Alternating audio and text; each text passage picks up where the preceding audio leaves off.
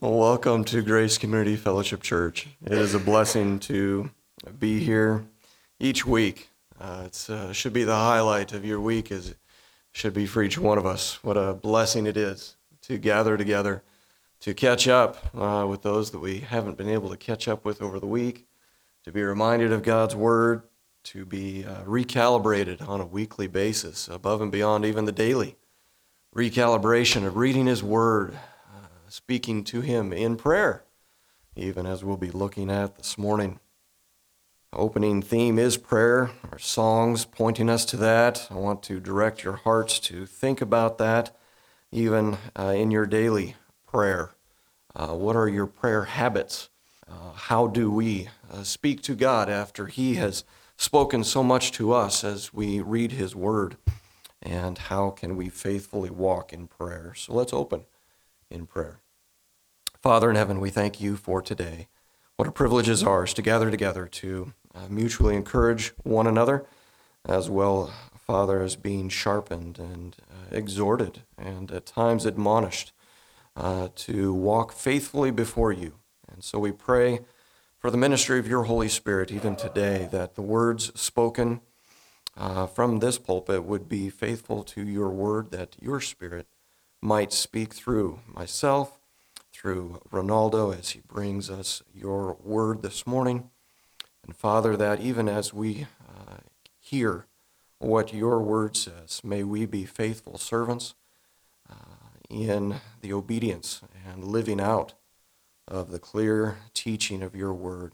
And so, Father, even as we consider prayer this morning, Lord, I ask that you would increase each one of us in our discipline of prayer, that we might exhibit that great humility in coming to you, in praising you, adoring you, confessing our own sin, thanking you for your work in our lives and then supplicating and asking and petitioning of your throne for your goodness to be worked out in our lives. And so I pray, Father, that our time this morning would be glorifying to you and effective in our walk in the days of the week before us. We pray in Christ's name. Amen. Who, what, when, where, why, how? Who do we pray to? Just consider your own thoughts this morning. The person. To whom do you pray? Also, who do you pray for? How about the what? The content of our prayer. What do we pray for? What do we say when we are praying? Also, what does prayer change? Does it change God or does it change me? The person, the content, the time, when? When do we pray? When I'm in a dire predicament and my legs are hooked up in the bucket and I'm hanging upside down in the well, Lord, I need help? Or is it on a daily basis? In good times and bad? How often do we pray? How long do we pray? Not necessarily how long can my prayer be when I'm in that time of prayer, but how long should I pray for a specific request? Consider George Mueller, who prayed for three unbelieving friends' salvation until he died, and they didn't come to salvation until after he died. How long are you praying? for others. The place. Where do we pray? Are we to pray in public? Are we to pray in private? And how are we to go about that time of prayer in public and or in private? The person, the content, the time, the place, two more, the reason. Why do you pray? Why do I pray? Why do I spend time in the adoration, confession, thanksgiving, and supplication to my Creator. why do we pray? The reason. And lastly, the mode. How do we pray? How am I to come before the Lord? What is my the right heart that I am to have? What words am I to say? How am I to go about this time of prayer before the Lord and with the Lord in conversation with Him? Consider some of these questions. Consider your time in prayer, your content, to whom you're praying, the place or places, the reasons and the modes of your prayer time before the Lord. I just want to look at some scriptures with you and just consider what God says, how He speaks to us, and how we ought to go about answering some of these questions who, what, when, where, why, and how. Maybe not necessarily in that order, but consider Matthew chapter 6, looking at verse 5. When you pray, you are not to be like the hypocrites, for they love to stand and pray in the synagogues and on the street corners, so that they may be seen by men. Truly I say to you, they have their reward in full, that temporal recognition of their piety. Verse 6 But you, this is how we ought to be praying. When you pray, go into your inner room, close your door, and pray to your Father who is in secret, and your Father who sees what is done in secret will reward you.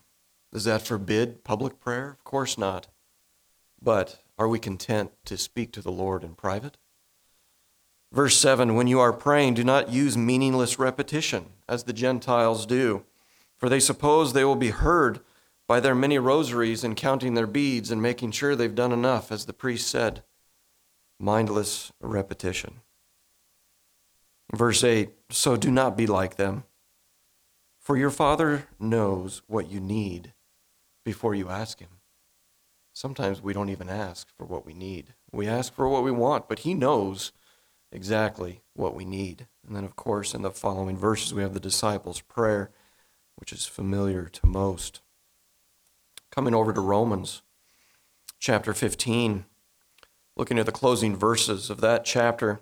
Paul urges the believers in Rome I urge you, brethren, by our Lord Jesus Christ and by the love of the Spirit, to strive together with me in your prayers to God for me. Our prayer time should be striving, should be a struggle, should be taking some effort, should be laborious in the sense of taking some work. It might be a hard thing to do to keep focused and to stay on track but we should strive in our prayers together with others to God, for Paul, for other believers. Verse 31 What should we be praying? He says to the Romans, that I may be rescued from those who are disobedient in Judea, and that my service for Jerusalem may prove acceptable to the saints, so that I may come to you in joy by the will of God and find refreshing rest in your company. Pray for the blessing of fellowship. Now the God of peace be with you all. Amen. What a prayer. And uh, how we too ought to be praying for one another. We come to Ephesians for a couple of more passages in chapter 1, starting in verse 15, to answer some of these questions about the person, the content, the time, the place, the reason, and the mode of our prayer.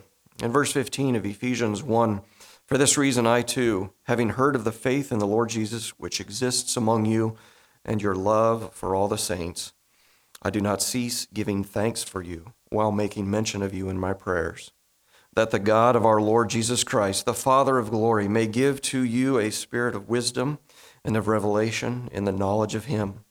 I pray that the eyes of your heart may be enlightened so that you will know what is the hope of his calling, what are the riches of the glory of his inheritance in the saints, and what is the surpassing greatness of his power toward us who believe.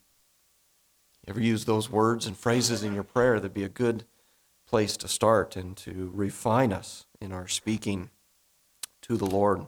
Over in chapter 3, verse 14, we have another Pauline prayer.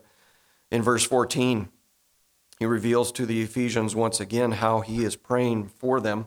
For this reason, I bow my knees before the Father, from who, from whom every family in heaven and on earth derives its name, that he would grant you, according to the riches of his glory, to be strengthened with power through his Spirit in the inner man, so that Christ may dwell in your hearts through faith, and that you, being rooted and grounded in love, second time in Ephesians, he's praying and speaking of their love one for another for Christ. Being rooted and grounded in love may be able to comprehend with all the saints what is the breadth and length and height and depth, and to know the love of Christ, which surpasses knowledge, that you may be filled up to all the fullness of God. Oh, that that prayer would be fulfilled in my life and yours. Consider Colossians chapter 1. Starting in verse 9, for this reason also, Paul writes to the church in Colossae, since the day we heard of it, or we heard of a report coming about you, we have not ceased to pray for you and to ask that you may be filled with the knowledge of His will in all spiritual wisdom and understanding. Very similar to what he said to the Ephesians in chapter 1. But is that the end? Is that the answer? That we would know, that we would have wisdom? No, it's so that it would impact the way we live. Verse 10 so that we will walk in a manner worthy of the Lord to please Him in all respects bearing fruit in every good work and increasing in the knowledge of God, strengthened with all power according to his glorious might, for the attaining of all steadfastness and patience, joyously giving thanks to the Father who has qualified us to share in the inheritance of the saints in light. What a hope we have beyond this world. Are we praying for that future fulfillment of that hope? Two more passages. 1 Thessalonians and Second Thessalonians. First Thessalonians 3, starting in verse 9, Paul writes to another church in another city, For what thanks can we render to God for you in return for all the joy with which we rejoice before our God on your account? What a joy it was for Paul to minister alongside the believers in Thessalonica. As we night and day kept pray, keep praying, even today, we keep praying most earnestly that we may see your face and may complete what is lacking in your faith. Now, may our God and Father Himself and Jesus our Lord direct our way to you. May we meet again. And may the Lord cause you to increase and abound in love for one another and for all people, just as we also do for you. So that, again, another result the results and the blessings just keep coming. So that he may establish your hearts without blame in holiness before our God and Father at the coming of our Lord Jesus with all his saints. Are we praying that we might be found blameless and upright at his coming when he returns? Lastly, 2 Thessalonians 1, starting in verse 11, at the end of the chapter again so many opportunities uh, that the Lord has given to us to learn how to pray, what to pray, how to pray for others. Verse 11 To this end also we pray, Paul says in his second letter to the Thessalonians, we pray for you always that our God will count you worthy of your calling, worthy of your calling to bear my name as Christians, and fulfill every desire of goodness and the work of faith with power, so that the name of our Lord Jesus will be glorified in you. That I and you each would glorify Christ, glorify his name in and through us, and that we might be glorified in him, he continues in verse 12, according to the grace of our God and the Lord Jesus Christ. Who, what, when, where, why? How? How do you pray?